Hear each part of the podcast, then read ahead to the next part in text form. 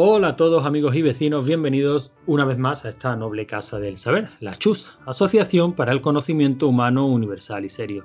Eh, los temas se nos acumulan, eh, supongo que lo sabéis, supongo que os estáis dando cuenta, no, no, hacemos nada más que inventar nuevas secciones, nuevos programas, nuevas historias, se nos acumulan los temas. ¿Por qué? Pues porque somos gente inteligente, porque somos gente con cultura, gente con conocimiento, no como vosotros, malditos ignorantes que reconocerlo no tenéis ni puta idea. Pues bien, eh, hemos decidido que sí, vamos a cambiar otra vez el esquema del programa y espero que este lo mantengamos durante un tiempecillo. Los que vengamos a la chus, vamos a hacer eh, alarde de nuestra sabiduría y cada uno de nosotros vamos a contaros un, tema. Vamos a hacer una ponencia, eso, eso que ahora se hace tanto, ¿no? Somos listísimos y venimos a demostrarlo. O no, o yo qué sé. El caso es que en eso va a consistir a partir de ahora mm, rigor y criterio un tema, dos, tres, cuatro, los que, los que aquí vengamos, cada uno nos va a contar su historia, cada uno nos va a decir qué, qué le parece, qué, vienen a, demostrar, qué vienen a, enseñar, qué vienen a, darnos a conocer. Y hoy, como ponentes, tenemos lo mejor de cada casa. Tenemos en Barcelona, destacado a Javi. Javi, ¿qué tal? Hola, buenas. Eh, pues no, no estoy en Barcelona, estoy en Teruel ahora mismo. Eh, como nos dieron fiesta el jueves, yo me piré para el pueblo y luego me dijeron que no podía salir de, de Cataluña, o eso se dijo, pero yo ya estaba aquí, o sea que estoy en Teruel. ¿Teruel existe? Eh, Teruel, hay un meme muy bueno que es eh, Teruel antes y después, sí, es la misma foto. Sí, Teruel existe. Está poco poblada, sí. Estamos como Soria y poca gente, pero sí, sí. Teruel existe. existe entonces, ¿no? También tenemos a, a Manu, el cual creo que no ha salido huyendo al pueblo. Manu, ¿no? No, no tengo pueblo al que salir huyendo, yo me he quedado aquí en casita. Y nada, aquí en rigor y criterio, que es lo que nos da salsa a la vida por supuesto, lo que nos mantiene distraídos, los que nos mantiene cuerdos, o todos los cuerdos que podamos estar.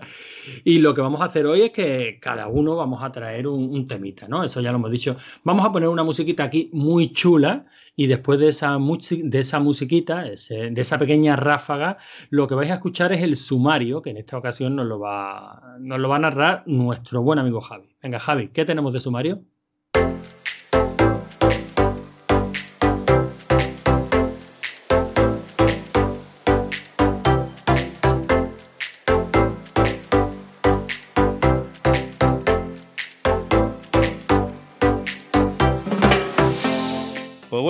Básicamente de sumario tenemos una secuela bastarda de Porquis, amenizada por Antonio.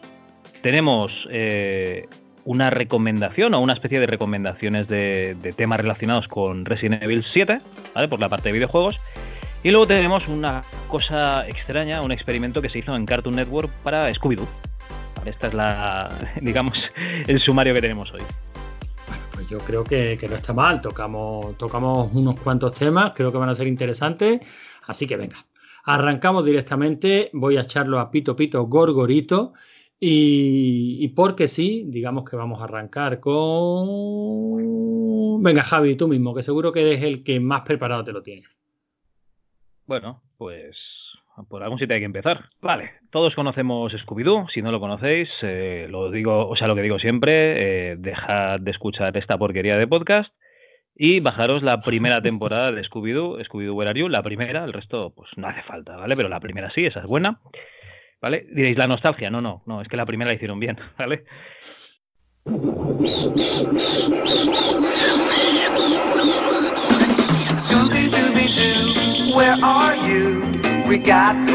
Eh, básicamente Scooby-Doo pues es una serie que durante yo creo que casi cada década ha tenido pues una o dos series de, animación. Ahora mismo no sé por cuál van.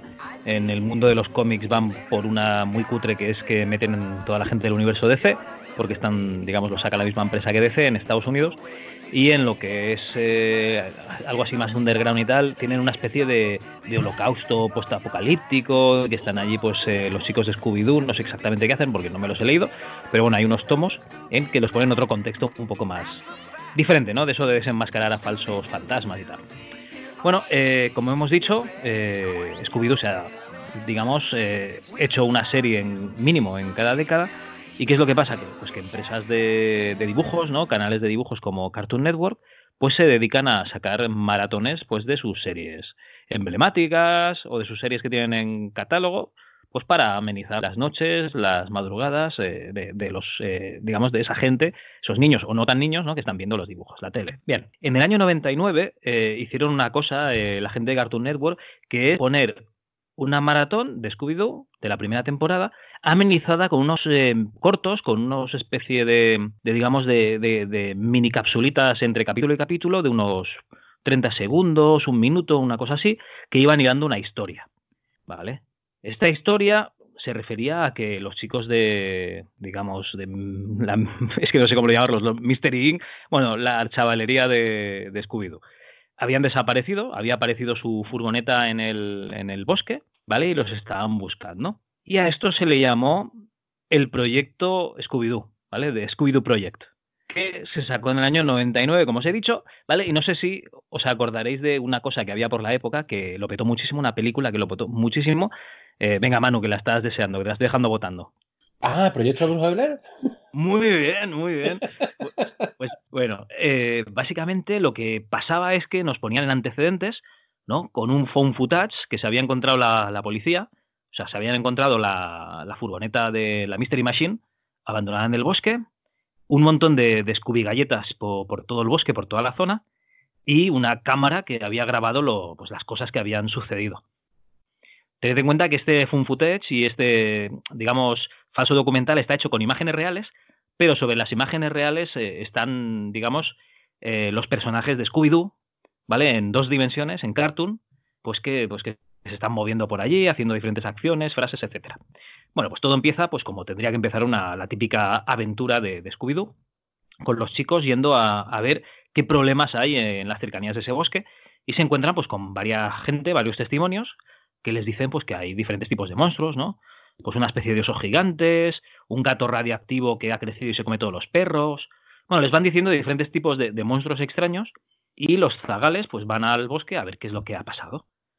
¿Y cómo van al bosque? Pues con la Mystery Machine esta, la dejan en un ladito del camino forestal y siguen a pie.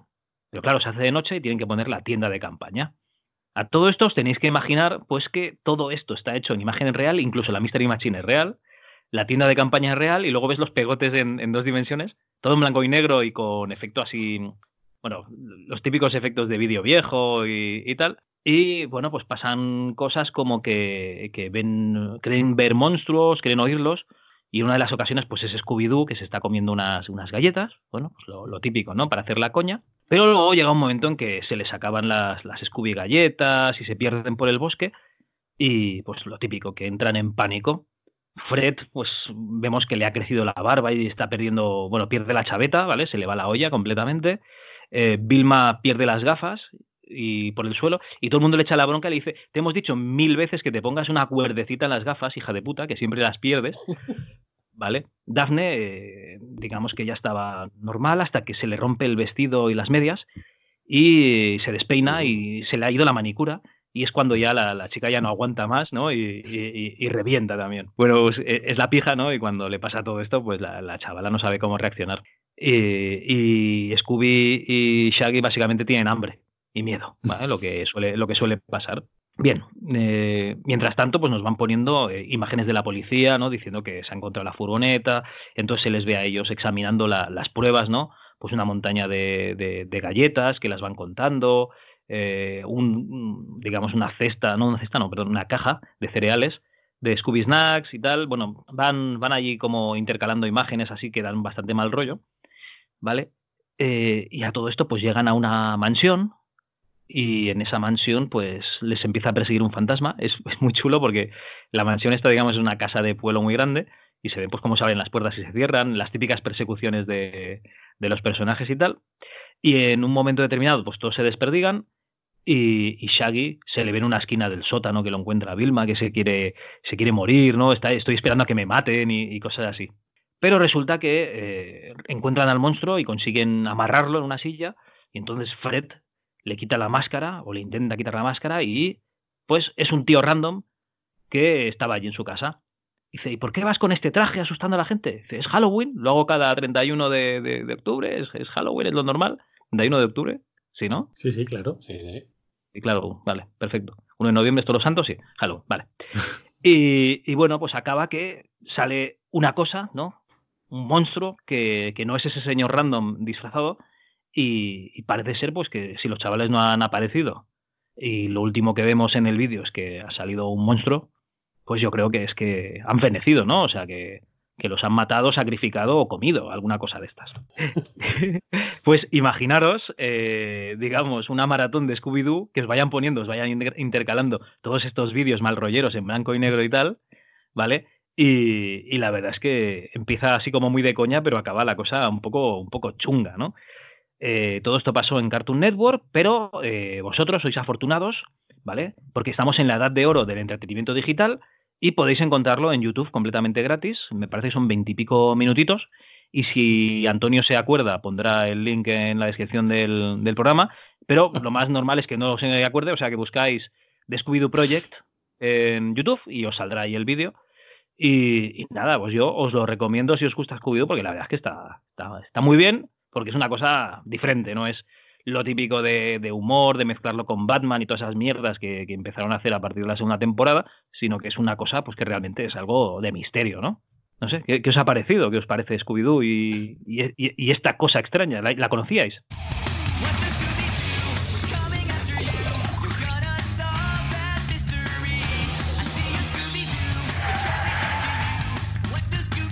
Yo he estado mirando en YouTube, lo, evidentemente no he puesto el vídeo porque si no te dejaba escuchar la preview típica y da más rollo, ¿eh?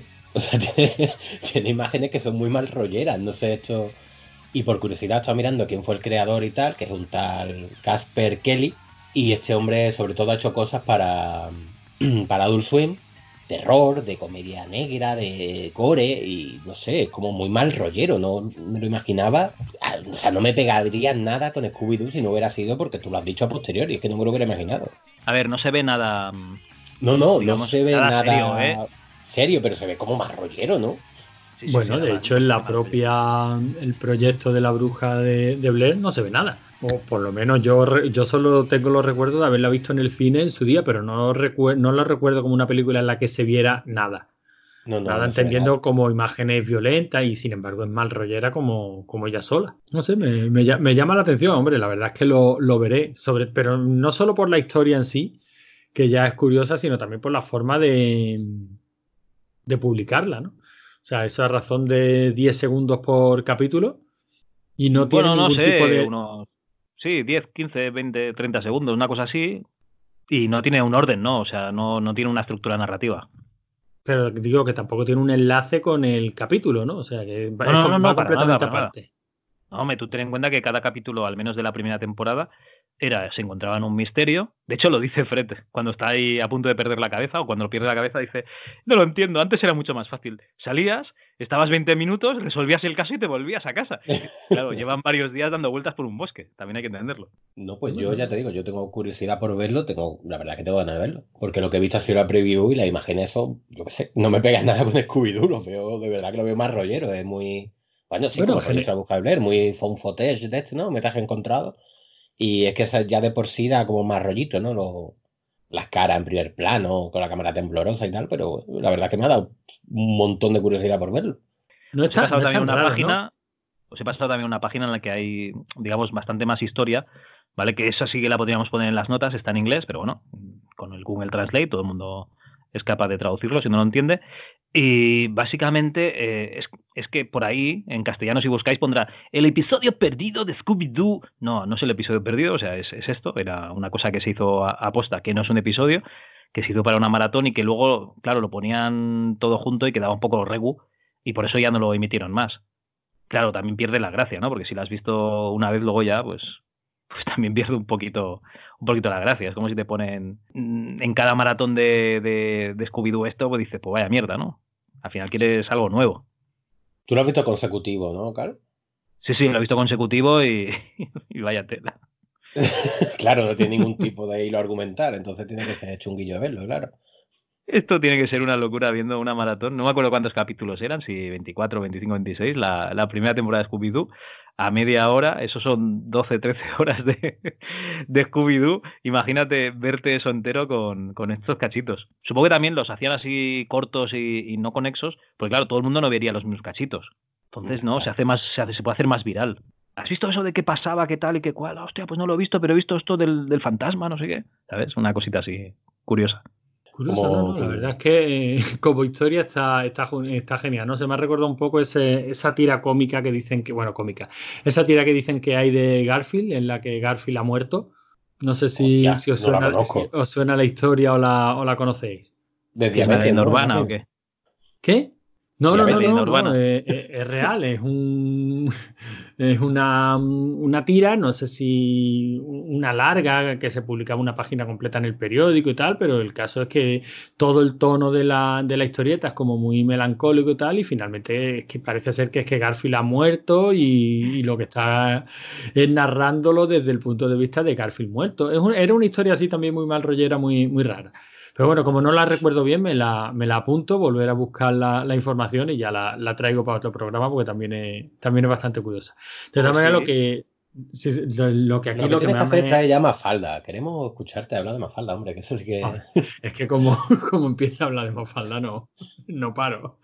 De todas maneras, a mí lo que me ha lo que me ha volado la cabeza de esto que estabas contando, Javi, ha sido el principio, cuando has dicho que hay un cómic de, de los de Scooby-Doo en el universo Marvel, o sea, en, en DC. Bueno, es que Scooby-Doo lo saca la misma empresa que DC y de hecho, empecé a comprarme los numeritos porque el primer número no sé si valía un euro así. Es una grapa, ¿eh? O sea, es un, un TVO de estos cortitos. Y sí, está con los Titans estos en un capítulo, luego en otro está con Batman y Robin, en otro está con no me acuerdo quién, todo de gente del universo DC. Lo que pasa es que es muy, muy, muy, muy, muy, muy, muy, muy, muy, muy, muy, muy, muy infantil. De hecho, hasta, hasta, hasta a mi hijo le daban arcadas, ¿vale? De, de la melosidad que tenía. Entonces, pues lo dejé de, de comprar, la verdad. O sea, el dibujo está chulo, pero el argumento es una mierda. Es, es, como, es como caerte ¿no? en una piscina llena de miel, ¿no? Una cosa así. Me he quedado un poco, o sea, que Scooby-Doo lo publica la misma empresa que DC, no, no lo entiendo. Sí, bueno, tengo las, tengo las grapas aquí, espérate un segundo. O sea, Scooby-Doo tiene eh, sus cómics. Comparte universo con Batman, tío. Es que me quedo muy loco. O sea, Scooby-Doo tiene sus cómics regulares. Yo ya, por, ejemplo, ya no lo sabía. Ya, compartía, ya compartía su universo con, con Batman. De hecho, en, no sé si es. después de la segunda temporada de Scooby-Doo empezaron a hacer unas películas y salían los Harlem Globetrotters, salía Batman. Sí, de hecho, Batman salía bastante. Sí, aquí lo tengo. Scooby-Doo y sus amigos. ¿Vale? Esto es de la editorial FC. Y el primer número es con Batman y Robin. El segundo con Batman y Ace el Batsabueso, el tercero con Batmito, que es un Batman chiquitito, y el cuarto con Teen Titans Go, que aquí ya lo dejé, tío, yo ya no pude más. ¿Tuvieron los santos cojones de tu coger a un Batman pequeño y llamarlo Batmito? Eh, sí. Madre mía, ya lo he visto todo. Ah, eh, Pero primero fue la serie, ¿no? Primero fue la serie, a posterior hicieron los cómics, ¿no? Hombre, esto no tiene serie, esto es una serie de cómics solo. Ah, vale, vale. O sea, tenía la serie de televisión e hicieron una serie como limitada, como por ejemplo la de Ash, la de. Sí, la de Ash, la de Posesión Infernal, que lo metieron también en el universo. Sí, hicieron un mashup de, de Ash con. Sí, sí, con los Marvel Zombies y tal.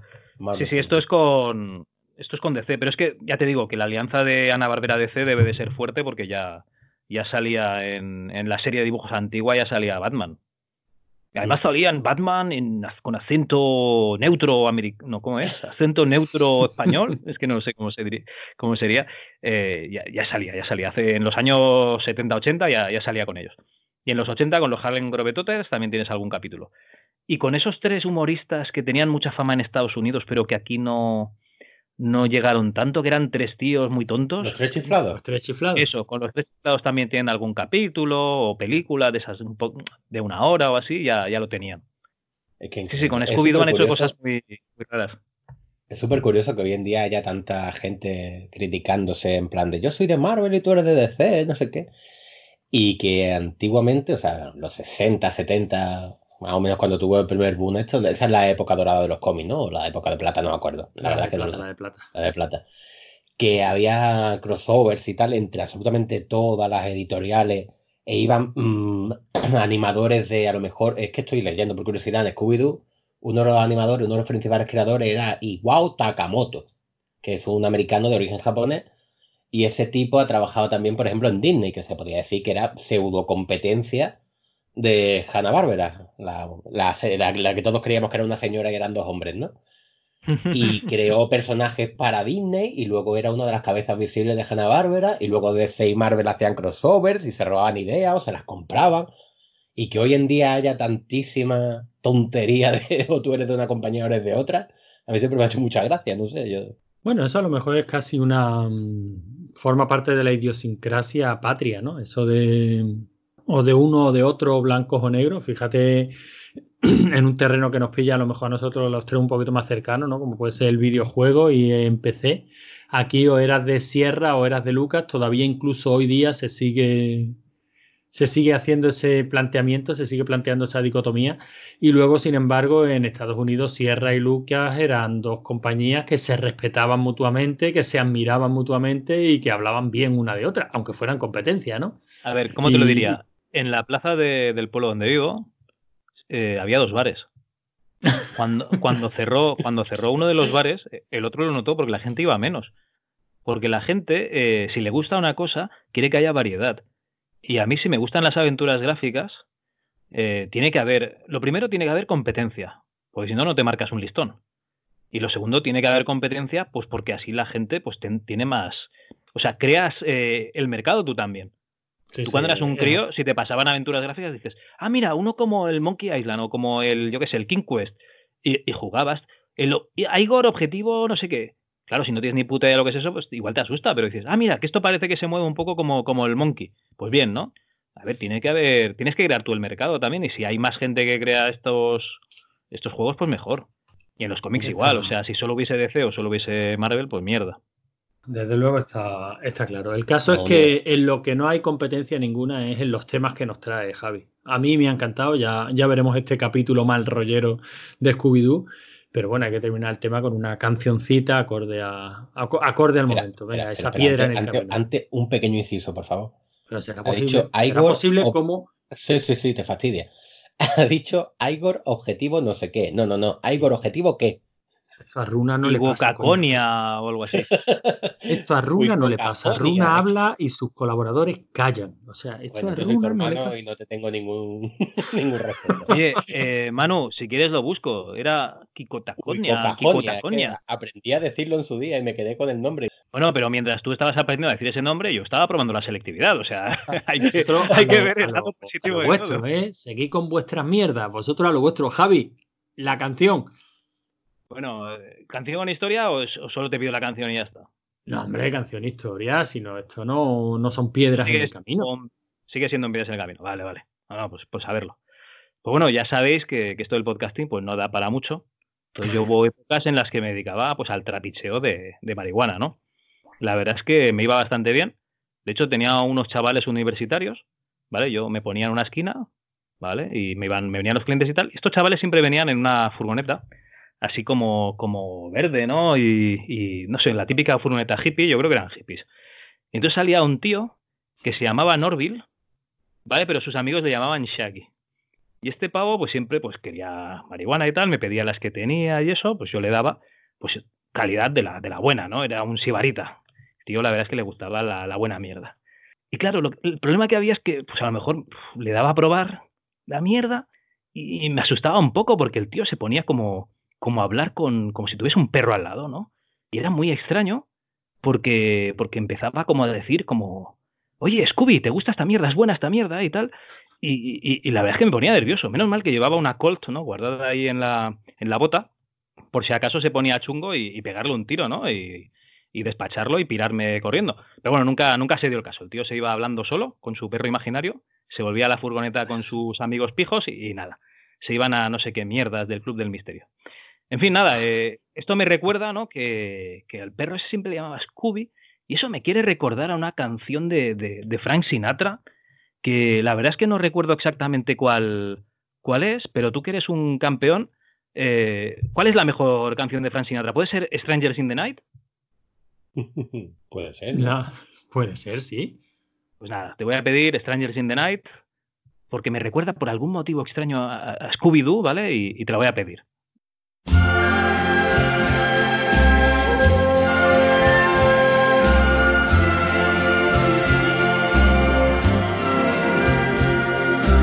Strangers in the night, exchanging glances, wandering in the night.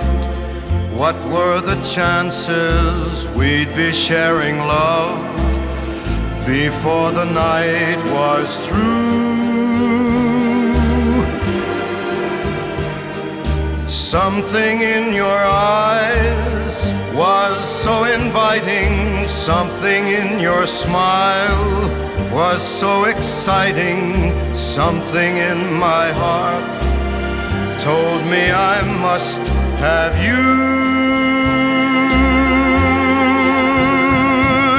Strangers in the night, two lonely people, we were strangers in the night. Up to the moment when we said our first hello, little did we know Love was just a glance away, a warm embracing dance away. And ever since that night, we've been together, lovers at first sight. In love forever, it turned out so right for strangers in the night.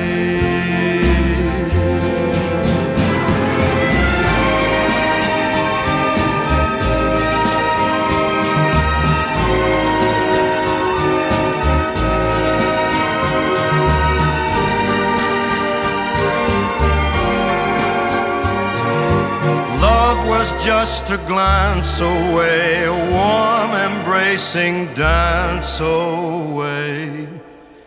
Ever since that night, we've been together, lovers at first sight. In love forever, it turned out so right for strangers in the night.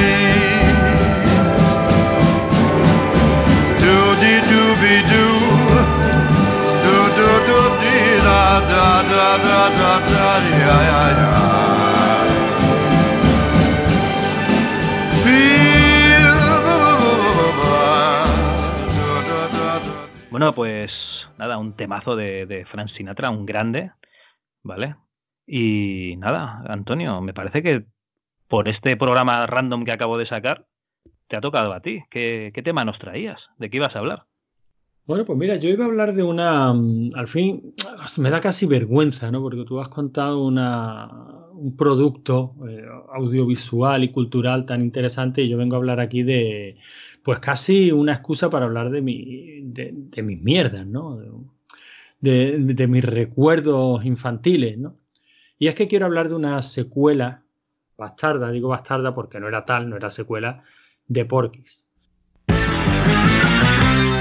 20th Century Fox would like to introduce you to Pee Wee and his pals. Big of Artie Mother. Tommy, Mickey, Tim. I'm going tonight, right? I don't know. And the biggest man on campus. Why do they call you meat? Because it's so big? When they're not in class, they're into everything.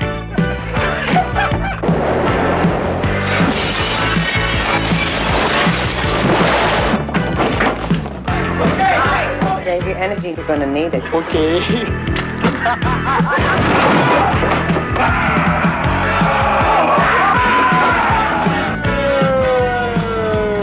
okay, pull over. Coast is clear. But what they'd like to get into most is a place called Porky's. I left my idea Here, use this one. That's my Bible school card. Unfortunately, we can only show you the outside of Porky's. Because what goes on inside is not to be believed. Boy, the boy's locker room. Oh, it turned me on. We'd like to show you more of the locker room, but this kind of physical education just isn't taught. Yeah. We can't show you more of the shower scene. What are you doing? Because what they're looking at isn't watered down. They want us to look. They want us to look. Porky. You too will be back for a second look.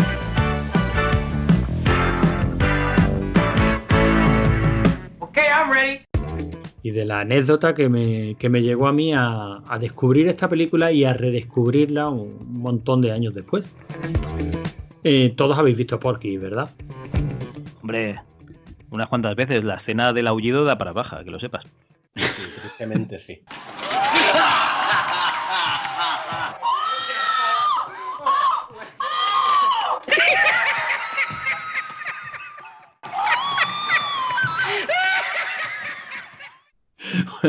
pues si todos tenéis en mente Porky y, su secuela, su secuela real, ¿no?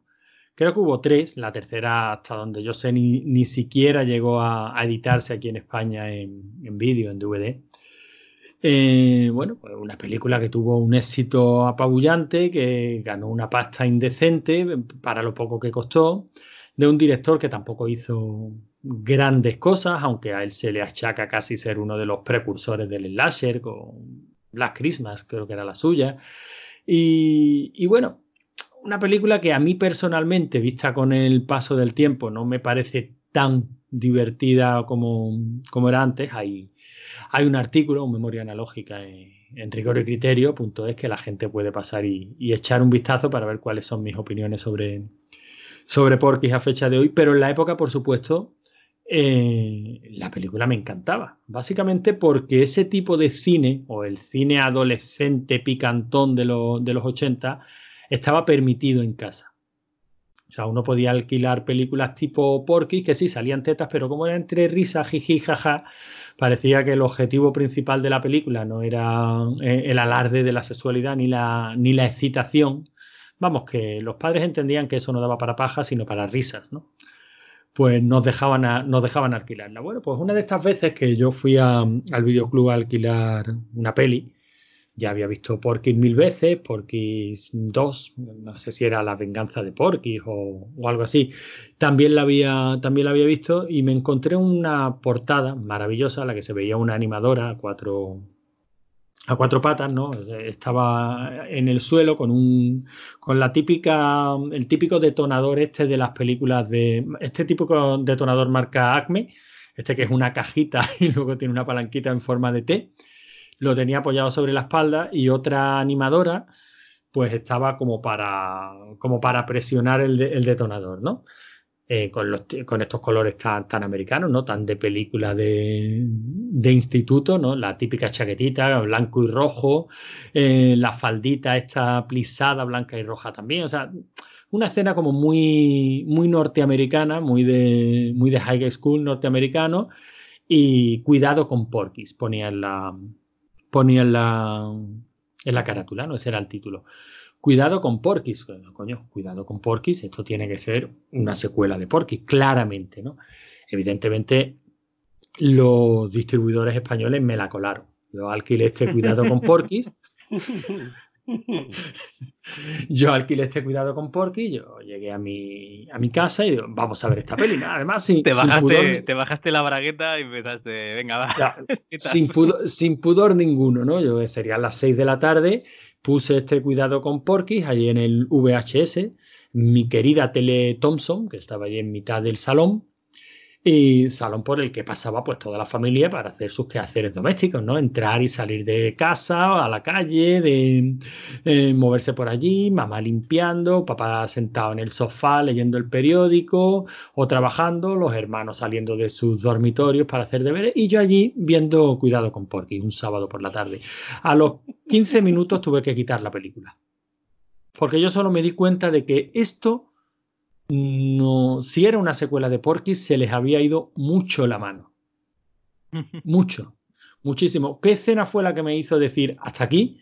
Bueno, pues había una. Mm, eh, había una pareja, o sea, un chico y una chica. No, era un trío, un chico y dos chicas que vaya usted a saber por qué azares del argumento de la película acababan tirados en mitad del campo en pelotas y la escena que a mí me hizo decir esto no, no es normal fue una escena en la que el chico estaba allí en pelotas y una chica le pasaba la mano desde la rodilla hasta el ombligo, pasando por la polla, pero todo eso en cámara. Yo decía, aquí algo raro pasa. Yo no estoy acostumbrado a ver esto en este tipo de, en este tipo de películas. que se, vea, mm, que se vean pechos es normal, que se vea pelo de allí, como decía mm, e, e, el chino este que salía en la, revancha de los, de los, novatos, pelo de allí, pelo de allí, también eh, era normal, pero no acostumbrábamos a ver penes, ya fueran en erección o no, no acostumbrábamos a ver penes en este tipo de películas, algo, había una, una cierta línea roja que no se pasaba. Total, que yo quité la película, la guardé, no la ves, nene, y digo, no, no la voy a terminar de ver, no me ha gustado. Estaba esperando que en casa eh, no, que, no quedara nadie para yo terminar de ver la película varias veces, si era necesario, y, pasando determinadas escenas a cámara lenta. Bueno, este cuidado con Porky era bastante más explícito, sin ser una película pornográfica, sería lo que hoy día eh, bueno, lo que hoy día, lo que en su día se, se clasificaría como, peli, como cine S, o soft porn.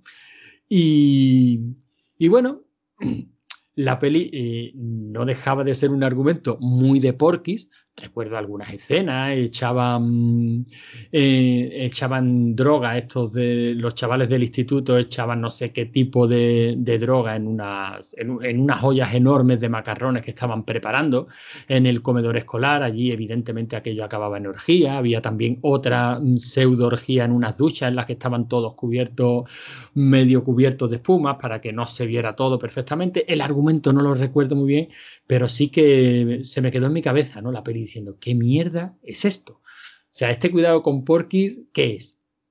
Pasados los años y ya cuando, con la llegada de Internet, digo, me acordé de la película y digo, bueno, voy a ver qué película era esta. Claro, yo buscaba por Porky's y no la encontraba. Sea, yo, si tú buscabas por Porky's esta película, no, no la encontrabas de ninguna de las maneras. Yo ya sabía que esto tenía que ser una, una secuela bastarda, yo ya sabía que esto tenía que ser otra película que se había retitulado así para vendernosla en España, pero tampoco recordaba exactamente lo de cuidado con. Hasta que un día, en un foro que yo frecuentaba hace unos años, pues planteé la duda y me dijeron, oye, ¿por qué no buscas por exactamente cuidado con, con Porky? Y eso hice.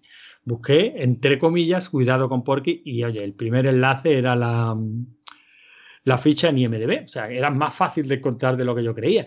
Este cuidado con Porky's es la tercera parte, ni siquiera es la primera, la tercera parte de, una saga de películas eróticas de los 70 que se llamaba Cheerleaders.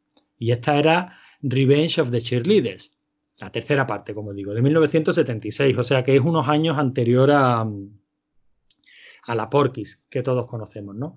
Bueno, una, una, saga de películas, una trilogía de películas eróticas de los años 70, pues con todo, todo el pelo que se acostumbraba a ver en estas películas. Y esta tiene como curiosidad, pues simplemente que fue el segundo papel para, no, el segundo no, el primer papel para el cine de David Hasselhoff, que aparece allí precisamente, yo lo recuerdo en la escena de las duchas, esta que digo con tanto jabón, y oye, para el que esto le resulte curioso, pues a David Hasselhoff en esta película se le ve la pilililla, lo cual pues siempre, siempre, siempre es bien, ¿no? Eh, en la portada española de esta Cuidado con Porky, la que yo recuerdo, también en la portada que se, con la que se distribuyó la película en, en Alemania. Solo que allí el título sí es Revenge of the Cheerleaders, o sea, mantienen el título original, pero eso sí, más grande que el título y eh, en una fuente infinitamente más grande aparece David Hasselhoff, cuando su papel en la película no sé si llega a los 5 o 6 minutos, ¿no? O sea, que los ah, alemanes también... Sería, sería después, porque en IMDB hay una portada en alemán que pone Dynamit under Skullen, que debe de ser dinamita bajo la falda o algo así. Bueno, no lo sé, la verdad es que no sé, no sé es, posible, es posible que esto fuera un lanzamiento posterior, porque claro, eh, cuando ya David Hasselhoff pues se convirtió en la personalidad que se convirtió en, Alemania, ¿no? Sobre todo por su carrera musical, pero bueno, sí, sí. Como mola, en Italia se llamó Pon Pon número 2. me ha matado. y ya digo, es una peli bastante, bastante divertida dentro de, dentro de lo que es. O sea, no deja de ser muy similar a lo que es el planteamiento de Porky, ¿no? O sea, básicamente. Pues fíjate, Sí, sí, continúa No, no, decía eso, que básicamente pues una excusa argumental un poquito absurda pues para mostrar desnudos y poco más, ¿no? Bueno, eso todo, siempre es bien. Pues lo que pasa es que, claro, si deja de ser divertida para ser una mierda que, con tetas, pues bueno, al final tiene tetas, ¿no? Las tetas siempre salvan un poco en la película. bueno, pero para eso bueno, una porno, ¿no? Claro, cuando puedes, en aquella época era un poco complicado. En aquella época yo me acuerdo de, ir a un videoclub que creo que se llamaba Videoclub Scorpio. Me parece que estaba en la calle Entenza, no me acuerdo con, con qué otra calle. Y, os acordáis que pues llegó una época que los videoclubs, que más que menos, o se actualizaban o, cerraban, ¿no? O se hacían muy grandes o cerraban. Y este cerró y dejé de tener esos vales de 10 películas, ¿no? De 10 alquileres. A, eh, mira, eh, con, lo, con un vale te puedes llevar tres pelis, ¿no? Y te las quedas para ti. Y me iba ahí llevando pelis y no recuerdo las otras dos, porque la verdad es que no, no las recuerdo. Debían ser bastante malas, ¿eh? En general todas. Pero había una película que me llevé, porque digo, jeje, es de Porky's por las risas, me llevé Porky's 13. ¿Vale? Pero no es la misma que tú. Cuando me lo has dicho, digo, hostia, a ver si es la misma, pero no, no. Es otra, es otra falsa Porky's. Eh, esta pone, nunca nadie escapó de la prisión del cañón de la serpiente. Y hay como una especie de puerta de una cárcel con un sheriff y tres que se intentan escapar eh, de, por una especie de alcantarilla. Y se titula Porky's 13 con una braguita en la Q. Llegar es fácil, salir es de locos. Lo que pasa es que luego, cuando eres un niño, no te fijas en estas cosas, pero entre todos los títulos que había en los VHS, que sale el título original, pone Off the Wall, ¿vale? O sea que la película se llama Fuera de los muros y no tiene nada que ver. Y estoy viendo que hay otro Porky's 13 que es Porky's 13 en Vietnam. Esta no la vi. Sí, esa es la que estaba viendo yo, tío. Que es filipina, tío. Me creía que habías visto una peli filipina. Ojo, que esa porque estés en Vietnam pone que es Miss Universo 87. Bueno, es que sobre, sobre secuelas bastardas de, de Porky's, no sé si, lo estáis ojeando vosotros, pero hay un artículo muy chulo en Retro Memories. Eh, pues Retro Memories tiene varios artículos dedicados a secuelas bastardas, ¿no? Y, su tercera parte, eh, pues es precisamente las secuelas bastardas de Porky's, ¿no? Y nos presenta Porky's 4, que era una película de la troma que se llamaba Hollywood Zap. Eh, Porky's 13 en Vietnam, que es la que acabas de decir, Javi. Cuidado con Porky's, que es la que quedó en mi memoria, ese Porky's 13, en fin. La verdad es que no, no. Algún día deberíamos de hacer un, programa normal. Digo normal porque ya se habrá hecho más, que una, más, de una vez y más de dos. Sobre secuelas bastardas y cómo, cómo nos las colaban, ¿eh?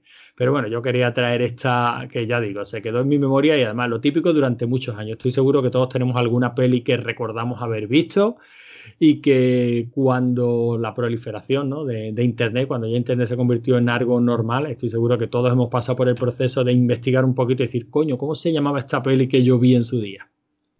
Pues en mi caso fue, fue esta.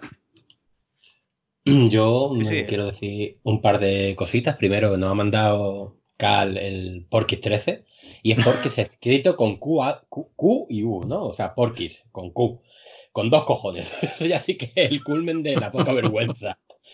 Y luego. ¿Tú te piensas que yo me fijé, me fijé en la caligrafía cuando, cuando la vi?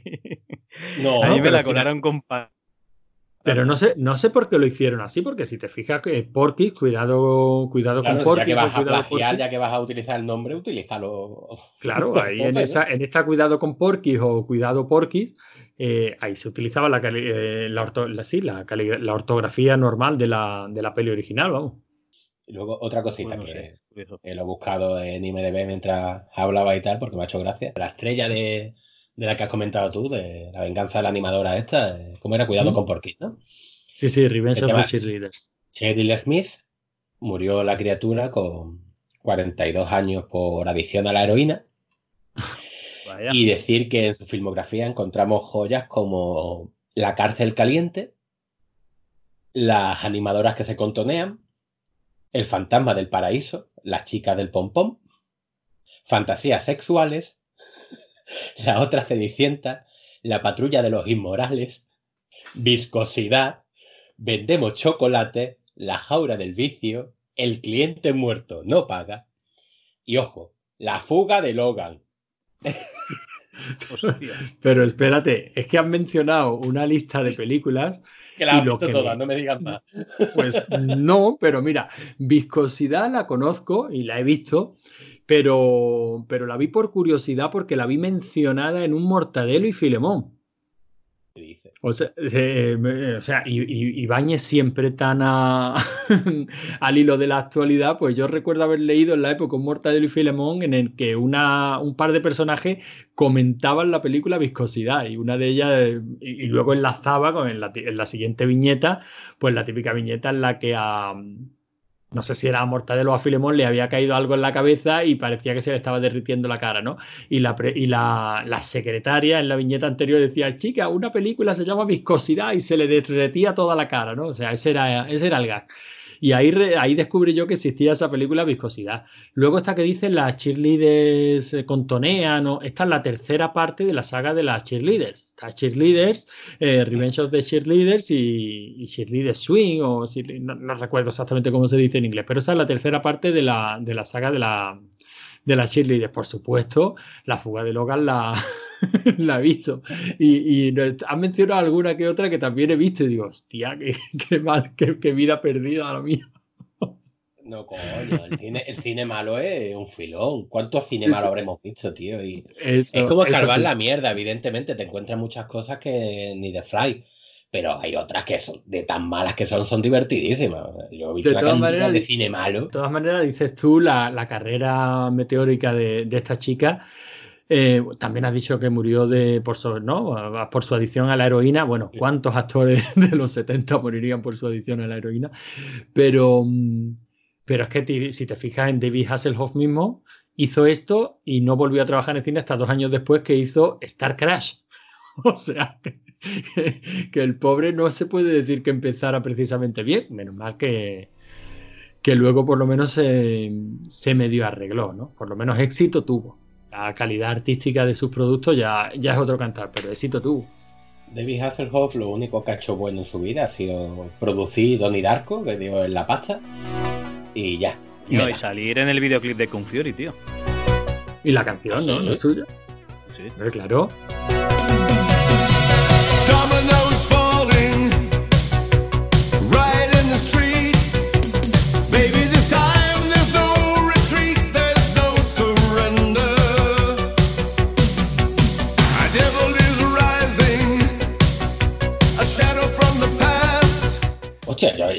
Bueno, vale, mi respeto a David Por cierto. Y, para, y eh, a sí mismo en Piraña 3D. Por cierto, eh, llamadme Tikismikis. Tikismikis. Vale. Eh, la chica esta que has dicho, Chivia Smith, ¿vale? Murió no de heroína, sino de hepatitis contraída mientras se pinchaba heroína.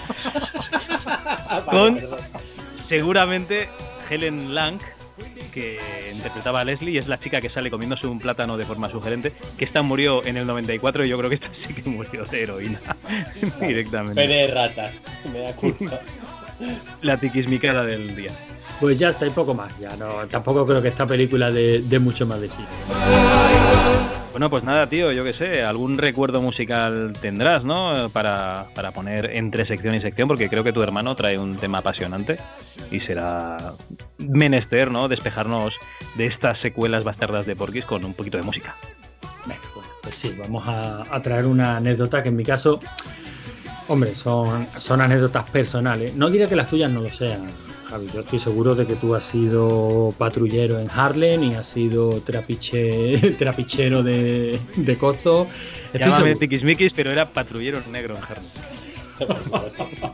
y vale, partidor de pizzas en Chicago, ¿no? Vietnamita. Vietnamita.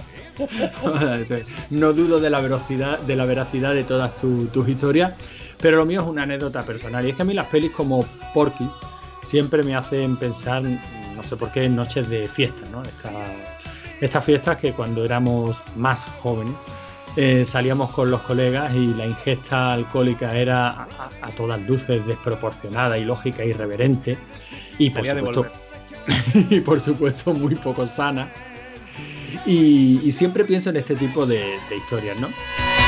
Y haciendo memoria, haciendo memoria, hace poco estaba por, pues estábamos por sacar las entradas para ir a ver a un, a un colega, es Antonio Zafra, que es actor. Eh, salió con Antonio Banderas en el camino de, de los ingleses. Y este tío yo lo conozco desde hace muchos años porque fue el que me enseñó a mí a, ser payaso, a ser animador infantil. Yo durante pues, un porrón de años, cerca de 18 años, fui animador infantil en fiestas, ¿no? Comuniones y demás. Y el, y el primer, los fundamentos de la profesión, por decirlo así, los recibí de parte de, Antonio. Antonio Zafra es un, es un artista en lo suyo, es un monologuista buenísimo y últimamente me he acordado de él porque está, está presentando un nuevo monólogo aquí en Málaga que se llama Oye, escucha. Eh, él es sordo por una enfermedad degenerativa, ha acabado siendo sordo, aunque luego se hizo un implante y ha recuperado algo de audición y tal.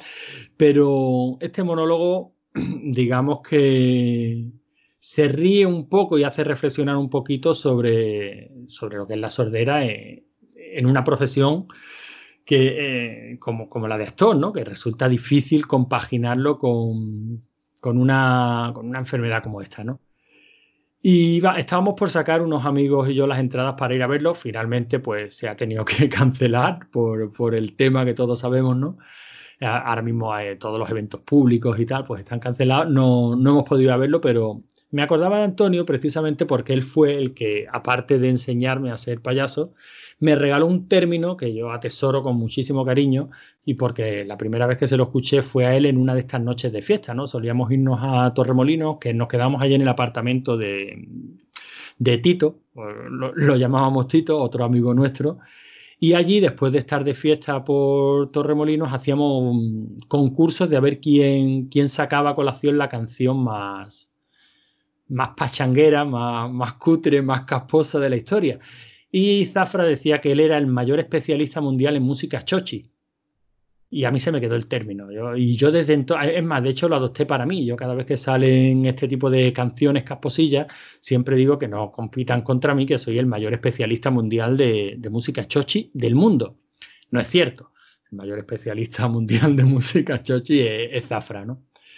Bueno, pero sí llegamos a la conclusión una de esas noches de fiesta que la música, la canción Chochi por excelencia, la que no, a la que no se le puede discutir la corona, es al, Este amor no se, no se toca de Yuri.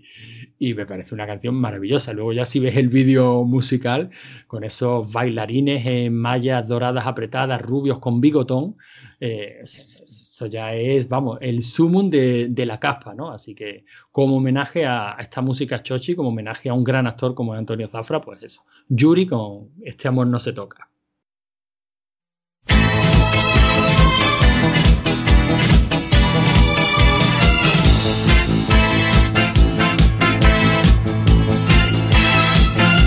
Estalla la tormenta, el cielo ya está gris Será la última noche que pase junto a ti.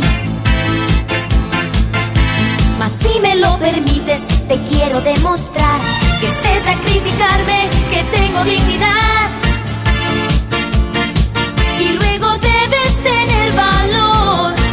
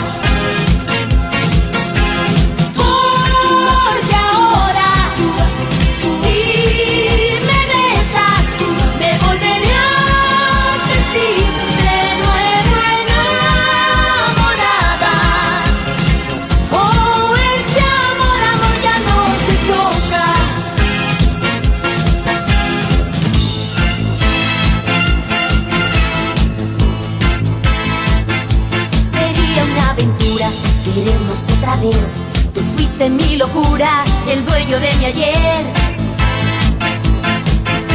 Un rey sin su corona no puede ser un rey. Un hombre que no es hombre no tiene una mujer.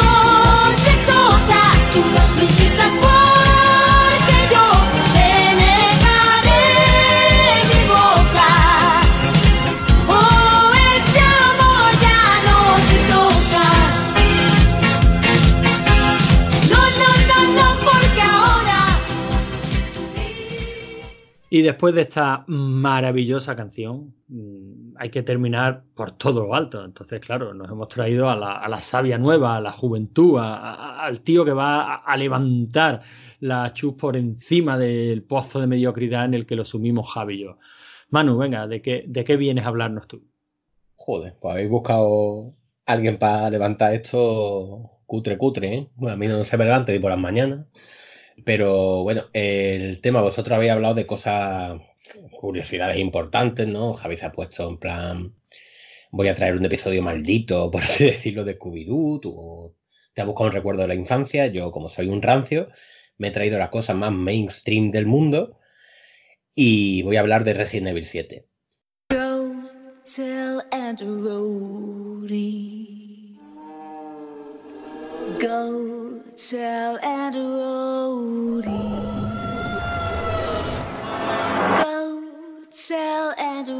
El por qué. El por qué es porque siempre he querido hacer un programa de, de, este juego, lo he comentado más de una vez.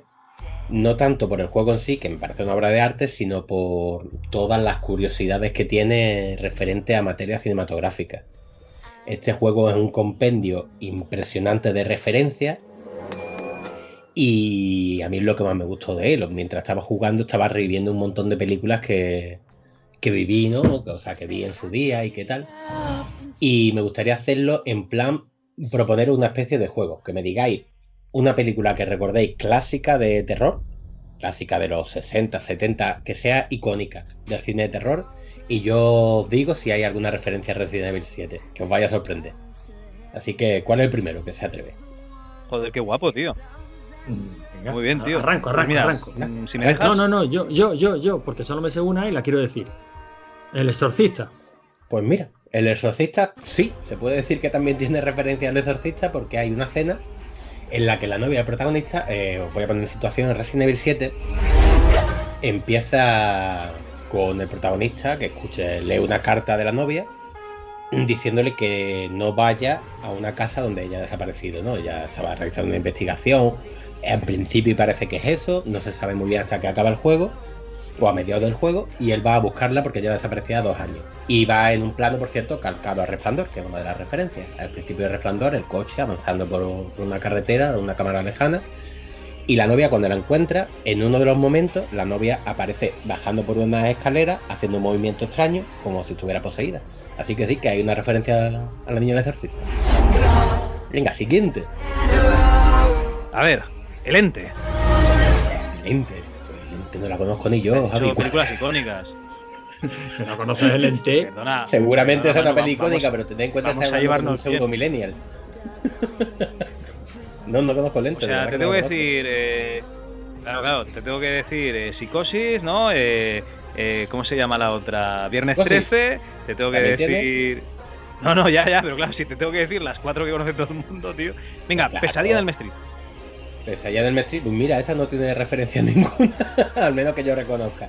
Pero Psicosis, que la había nombrado antes, Capullo, que me la había puesto a huevo, sí que tiene, porque uno de los personajes del videojuego vas andando y de vez en cuando te encuentras a una anciana, como pseudo momificada, sentada en una silla de ruedas, no se mueve en ningún momento y te mira como si fuera la madre de Norman Bates. Es completamente psicosis, vamos, de hecho está referenciado absolutamente. La primera que te la encuentras es una especie de comedor y el plano con el que te levantas y la ves es sacado de psicosis. Sí, no, no, sí, te he dicho psicosis porque es la, típica, ¿no? Pero esa ya en el Street, tío, es más conocida. Sí, es más conocida, pero en esa en concreto seguramente la tendrá, pero yo no recuerdo ninguna referencia. La profecía. La profecía no, a la profecía no le veo ninguna referencia.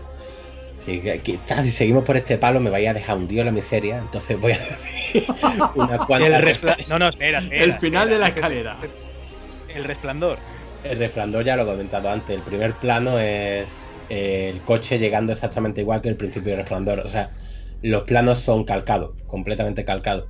Se ve la carretera a lo lejos subiendo, la presentación, o sea, arriba los títulos de crédito, y el coche avanzando por la carretera. Es un plagio, o sea, un plano calcado de resplandor. Vale, vale. Eh, eso, Hellraiser. Hellraiser, mm, bueno, no tiene ninguna referencia clara, pero se podría En el caso como de demonios, de poseídos y tal, sí, pero hay otras referencias más claras. No tanto como Hellraiser, pero sí. Mm, no hay poseídos en Hellraiser, tío. Bueno, poseídos. Estás hablando de. Sí, sí, sí, ¿Cómo se llama esta? Sale gorgonitas y no son gorgonitas, coño. Los... Cenobitas. Los cenobitas, exacto. No demonios, cenobitas. No, no hay una referencia tan clara, pero sí. Ahora os voy a nombrar yo unas cuantas porque estoy viendo que me está saliendo mal el sí, Sí, esto te hubiera salido mejor si nos hubieras pasado antes el listado de las películas que querías que te preguntáramos así, pero para que se vea que aquí somos, mm, aquí venimos a pecho descubierto. Bueno, trae algo de variedad. A ver, a ver os cuento un poco de situación. Eres un valiente, hombre. Hombre, claro, yo lo he aquí a pecho descubierto con dos cojones. Pongo un poco de situación. Eh, se supone que el juego inicia, como he comentado antes, de la novia del protagonista que recibe una carta, la novia lleva desaparecida dos años y le dice que no vaya a X casa, ¿no? Solo te pido que sí encuentras esto. No, te metas. Y entonces él va a buscarla a los dos años, con el plano que he dicho de resplandor, y llega y hay una familia allí psicópata que quiere cargárselo y tal. Y luego ya se va desarrollando la trama que tampoco la quiero destripar excesivamente porque es un juego un juegazo. Hay referencias, por ejemplo, el protagonista, hay un momento determinado que encuentra uno de los cámaras de un documental que se hizo sobre la casa y el cámara lo encuentra apoyado en la pared y es exactamente el mismo plano que en el proyecto de la Lula de Blair. Exactamente el mismo plano. El padre de familia, por así decirlo, lo noquea, le pega una hostia, le dice bienvenido a la familia y cuando el protagonista se despierta, abre los ojos y se ve exactamente la misma situación que se ve en La Matanza de Texas, la comida famosa de La Matanza de Texas, no sé si la recordáis. Cuando noqueaba... La del final, ¿no? Bueno, la previa a la huida. Exacto, pues se ve allí los miembros de la familia, todos haciendo locuras y tal, exactamente el mismo plano. Cuando la novia la encuentra, la novia la encuentra poseída. La la encuentra poseída y se mueve y actúa exactamente igual que en Brain Dead. Pega los mismos gestos con la cabeza, que se vuelve, parece uno de los... ¿Cómo se le decía? ¿Demonites? ¿Cómo eran los...? de Adite o una cosa así era, ¿no? De Adite, sí, no sé cuál es la traducción. Pero no es, no es Brain Dead, ¿eh? que se nos van a echar al cuello los frikis. Sí. Es, Evil, Dead, Evil Dead. Evil Dead, Evil Dead. Y son de Adite, sí, sí. De Adite, sí. Luego, por ejemplo, la casa, la casa donde se desarrolla, tiene un montón de reminiscencias, como he dicho antes, a psicosis con la abuela. Se parece mucho también a la casa de Resplandor, sobre todo.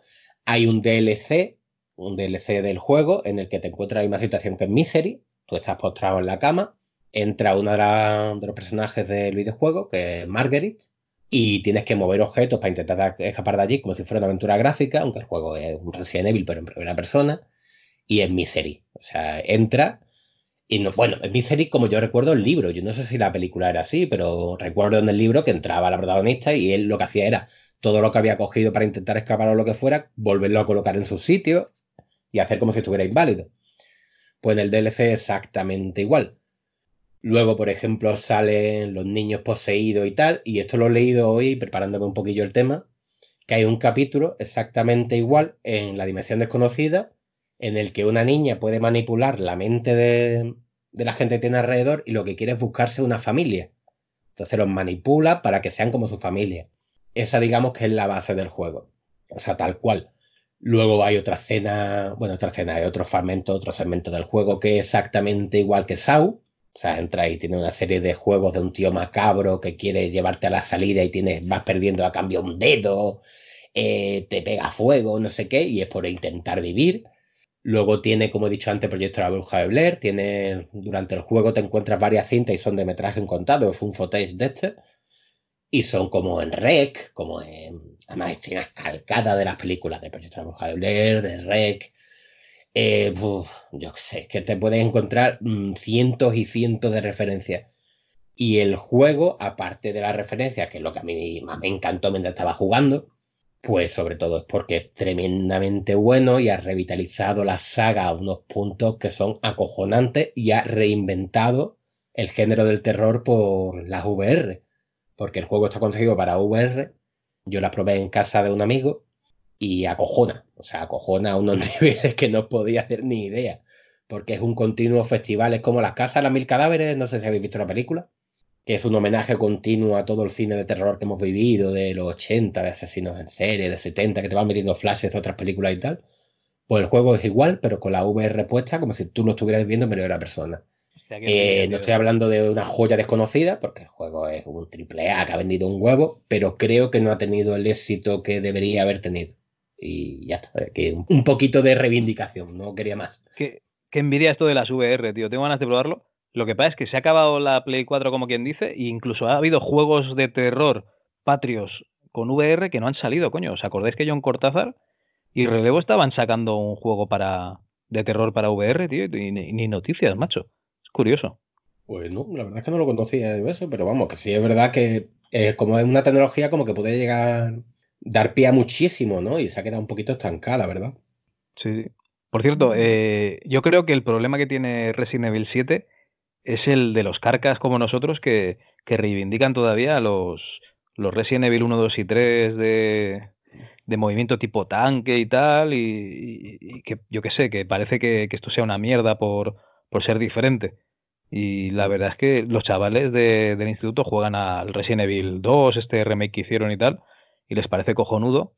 Y seguro que hay un montón de gente, o es mi timeline, ¿eh? también puede ser eso, mi Twitter, que pone esto es una mierda, lo que mola es poner la play ahí y moverte tipo tanque y tal. igual igual es un problema. Se describe con una palabra que empieza por G y termina por...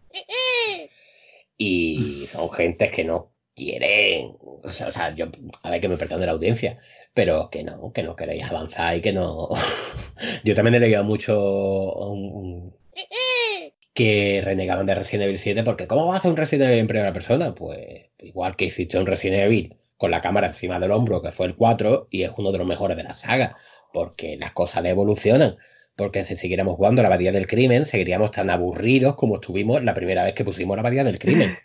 Ojo que el Resident Evil 4 era la mierda en la época. Luego ya se ha demostrado que es un juego de, puta madre, pero no, no, no. Si lo juegas es un juego de puta madre, pero ten en cuenta que dijeron, oh, y salen un montón de, bichos y, disparas a lo bestia. Eso no es un survival horror ni es nada. No sé si te acordarás, Manu, pero vamos, yo, lo viví. Sí, claro que me acuerdo.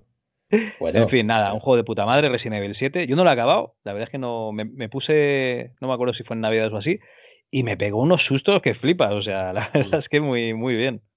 Yo ha sido el juego con el que más me ha acojonado, pero en muchísimo tiempo. Yo este juego lo cogía por, por trocitos. Sea, me ponía 20 minutos, media hora, una hora. Luego al final no. Otro detalle para los culo piedra, esto de lo antiguo y lo bueno. Al final no, como todos los Resident Evil. Porque en todos los Resident Evil tú acabas con un armamento encima de tres pares de cojones y se convierte más en un juego de acción con criaturas mutadas y todo rollo, avanzar hasta el final. Pero eso ha pasado desde el 1 hasta ahora. Y es lo que le pasa a Resident Evil 7, que también he leído mucha crítica, es que al final se convierte en un juego de acción. Sí, como siempre ha sido toda la saga de Resident Evil, vamos. Pero bueno, esto va, es lo de siempre. Hay gente que no lo quiere probar y que va directamente prejuzgándolo porque han cambiado cosas y realmente no han cambiado cosas. Es que tú ya has cumplido más años, pichulín. Bueno, o sea, que venías hablando de Resident Evil y, acabas de, quitarte de un plumazo a la mitad de nuestra audiencia, ¿no? Que son culopiedras viejos como, como nosotros. y, tú los insultas vilmente. ¿Te parece bonito, Manu? Ah, me parece precioso, repito. Antes he dicho empezar por G ahora lo digo entero por si no se ha entendido. Bueno, pues, pues esta ha sido tu, recomendación. La verdad es que entran ganas de, echarle un vistazo. ¿no? A mí todo este tipo de juegos de referencia, cuando no se convierten en el único leitmotiv de un producto, me gustan mucho. También sabes que hay muchas veces que nos encontramos productos que son simplemente un, baile de, de guiños y referencias, pero que luego no tienen nada más que aportar. No, no, este en absoluto. Este es un homenaje a toda la saga Resident Evil, desde que empieza hasta que acaba. Un homenaje a todo el cine y como juego individual en la polla. Y encima lleva un motor gráfico que es impresionante. Cuando quieras te lo dejo, te lo pasa. Bueno, dice que este se, se valora de verdad lo que tiene en VR, ¿no? Hombre, es que está concebido para VR, pero yo me lo he pasado sin VR. Lo he probado en VR, estuve jugando una horita, que por cierto mi VR me acaba mareando, imagino que eso va también en cada cual. Y es verdad que impresiona muchísimo, pero el juego jugándolo convencionalmente en la polla. O sea, cuando quieras te lo Antonio, yo lo juego en PC y, guay, ¿eh? Sí, sí, ¿no? Pues entonces, hombre, ahora no me lo puede dejar, Manu, por, por las circunstancias, pero. pero tampoco sé si cuando las circunstancias cambien como para que puedas traer el juego, a mí me va a apetecer historias de, miedo, de sufrimiento y de dolor, ¿no? Encerrados en una casa. No sé si me va a gustar.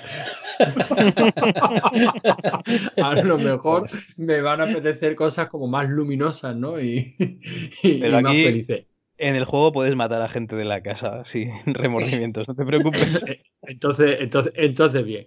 Pues bueno, si te parece, Manu, ¿nos, recomiendas una cancioncilla para, terminar tu tema? Eh, sí, o la recomiendo, pero que no, no, que. nos cuentas la historia, por supuesto. Es que esta vez no. A ver, esta vez os traigo un piedra en el camino que, esta vez iban a huevo con el tema. No, no son chistes ni coñas, pero, pero, básicamente porque me ha pillado de imprevisto y no me lo he preparado. Eh, un ¿no? Sí, esta vez voy a hacer serio de verdad, de verdad de la buena. Conozco la canción, y esto es otro modo de meter una pullita publicitaria por un youtuber, que no sé si lo conocéis, se llama eh, Te lo resumo así nomás. No sé si lo habéis visto alguna vez. ¿Cómo? ¿Se, se llama así? Sí, te lo resumo así nomás. Ah. Es un argentino que hace resúmenes de películas en plan cachondeo y es buenísimo. O sea, me he visto todos, todos, todos los que tiene, que lleva el tío tres o cuatro años haciendo resúmenes y en cada cual te ríes más. O sea, es buenísimo. Y si no lo conocéis, pues echarle un ojo, sobre todo ahora, en estas circunstancias en las que estamos, que hay más tiempo libre que, de, que normalmente. Y nada, eh, la canción la conozco por él porque hace muchas veces memes sobre situaciones recurrentes y tal. Y cuando hay asesinatos o crímenes siempre pone la misma canción. Yo no la conocía y es Psycho Killer de Talking Heads y es un temazo. Así que adelante.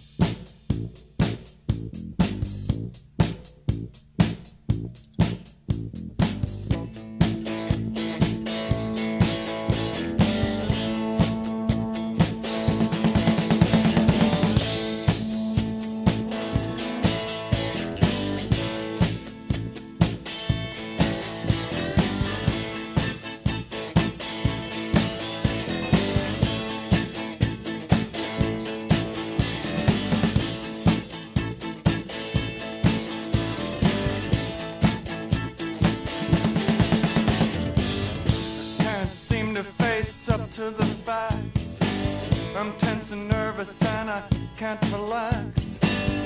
Can't sleep cause my bed's on fire. Don't touch me, I'm a real live wire.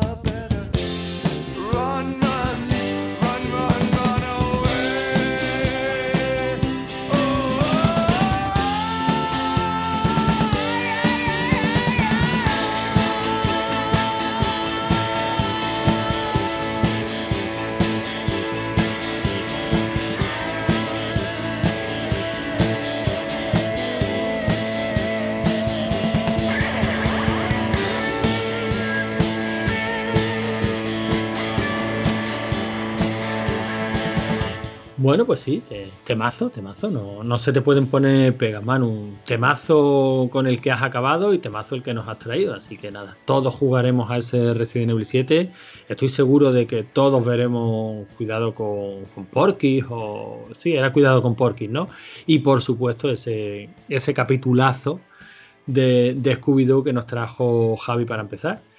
Y este ha sido el programa de hoy. Yo no sé. Hombre, ahora tocaría leer comentarios, pero es que la verdad vamos con cierto retraso a la hora de, publicar. No sé cuándo estaréis escuchando esto. Porque. Antonio, perdóname que te interrumpa. Pues nada, groseramente como es tu costumbre, sí, sí. Sí, sí, sí. Yo me encanta cortar el flujo que sale de tu boca, ¿vale? Porque eh, estamos diciendo. Eso, tío bueno, si usase mal sería ese fluvio, ¿no? Que sale de tu boca. No, eh, básicamente, ¿tú te acuerdas de Santiago Sabroso, tío? Eh, no. Coño, es tu fan, es la única persona que comentaba en, en Discus esa mierda infecta que nos puso David Skywalker para habilitar los comentarios. Sí, sí, sí, sí, cierto, cierto. Pues oye, yo creo que lo que tocaría sería coger un, comentario, ¿no? De, de Santiago Sabroso y pues ir comentándolo también eh, aquí en el programa, porque ya que estamos de vacas flacas, ¿no? Que, que no tenemos demasiados comentarios en Evox, en ¿eh? pues podríamos leer este, ¿no? ¿Qué te parece? Además, es un fan tuyo porque te pregunta un montón de cosas. Así que os lo pongo por, por Skype, ¿vale? Y tú mismo, Antonio, pues lo, lo desgranas, ¿no? Santiago Sabroso, que comentó en el dogma. Espérate. Discus, cómo molas, Discus. Dogma 17, sectas de veganos en patineta. Hostias, y, y, esto llegó por Discus en la página. Llegó por Discus en la página, pero claro, en la página no te sale los Ni aviso, ni notificación, ni No, no, vamos a esto envía, esto envía un mail y yo lo que he hecho es buscar Discus en Gmail y ya me ha salido uno, ¿vale? Que será este el que comentemos. Bueno, pues nada, pues vamos a comentar este, este comentario, valga la redundancia, de, de, la única persona que nos comenta en Discus. Yo creo que es la única persona que sabe que Discus existe. existe. De hecho, le voy a decir a David que quite Discus. Eh, no, de porque... al pobre Santiago. Y, pues coño, que nos, que nos comente en Twitter o en Evox. Es que como, como decía un antiguo compañero de trabajo mío, para poca salud, ninguna.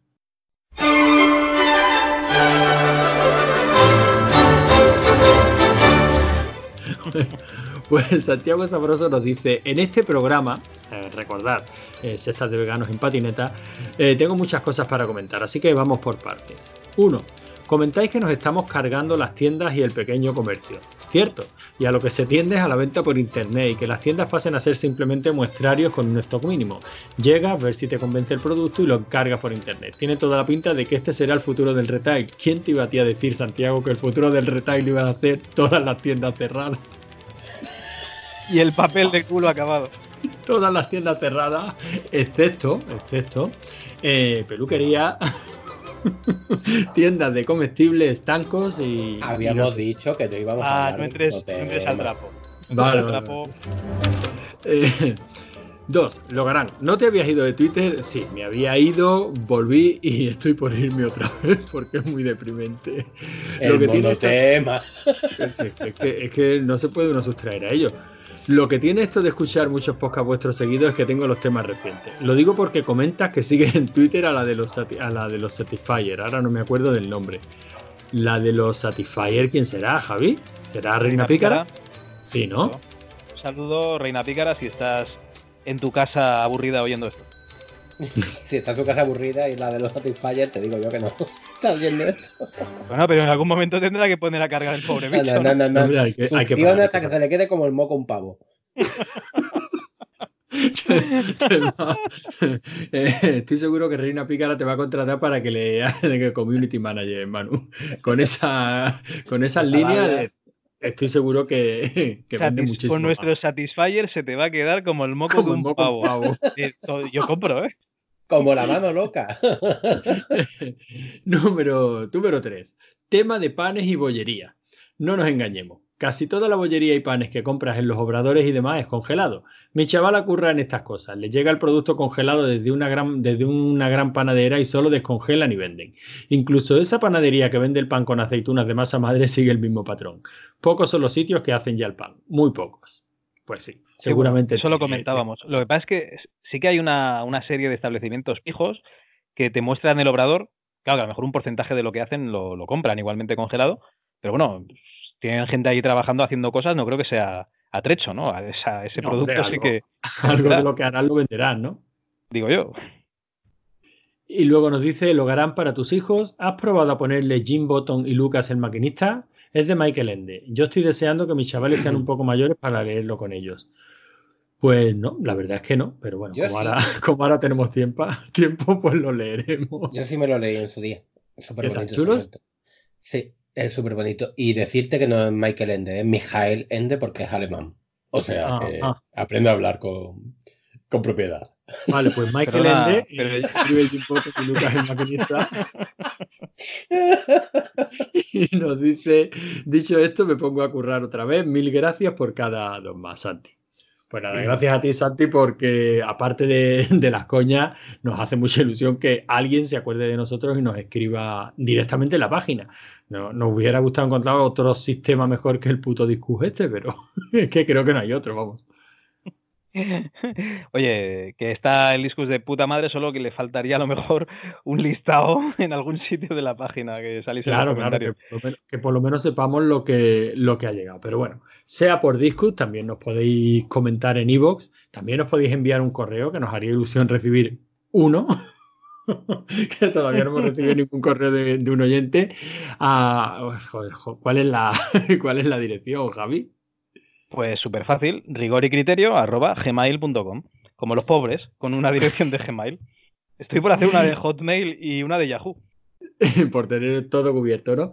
Bueno, también, nos podéis, también nos podéis localizar en Twitter como arroba rigor y criterio. Creo que, estábamos en Facebook también. Bueno, por lo menos Javi abrió Facebook, aunque creo que, que no lo hemos usado nunca, ¿no, Javi? Estamos ahí, pero en nuestro, nuestra página de Facebook parece la casa de Resident Evil 7. ahí solo hay fantasmas y telarañas. Y la verdad es que donde más activos estamos y más contacto tenemos con todos vosotros es nuestro grupo de, Telegram. Así que buscarnos como Rigor y Criterio en Telegram, que también estamos. El enlace lo tenéis en el perfil de, Twitter y también lo pondremos en los comentarios de este programa por si os apetece pasaros y, echar un rato allí con, con nosotros. Y poco más, ¿no, Javi? Pues yo creo que sí, ¿no? De momento tenemos programas que en teoría salen antes que este, programas que saldrán después eh, una reestructuración de los, de los espacios, ¿no? Rigor y criterio dejará de ser esta casa de putas para ser un programa en el que hablemos de, temas serios o no, pero bueno, que de unos temas X y el resto de apartados, pues como las revistas, eh, las entrevistas, eh, ¿Qué más hacemos, tío? Los por la calle. Bueno, todo eso irá. Los por la calle, las hostias, todo eso irá... los todo eso cada uno tendrá su. Eso, su feed separado, ¿vale? Para que no le gusta el por la calle, pues no lo escuche y escuche el otro o el que no le guste el dogma porque solo son tres tíos diciendo barbaridades, pues lo deje de escuchar. La verdad es que, y el que no le guste nada, pues qué cojones hace aquí dando por culo, vete a tu puta casa, coma subnormal. y poquita cosa más, ¿no? Pues nada, yo creo que, es suficiente. Manu, di adiós con la manita. Adiós. ¿Sabéis que digo adiós con la manita de verdad, no? Sí, lo sabemos, por eso te lo decimos, Javi, di adiós con la manita. Yo ahora necesito una foto de Manu diciendo adiós con la manita, tío. Hasta la vista. Y yo también digo adiós con la manita. Hasta la próxima.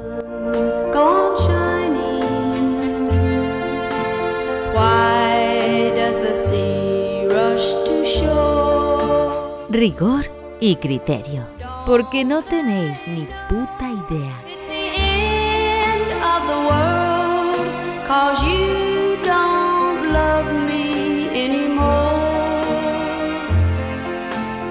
I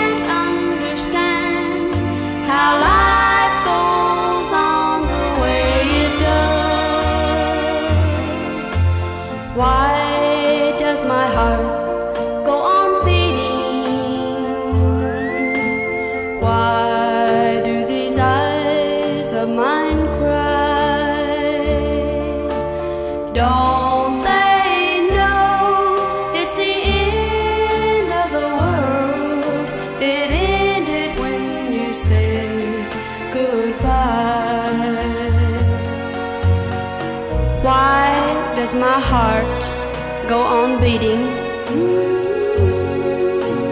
Why do these eyes of mine cry?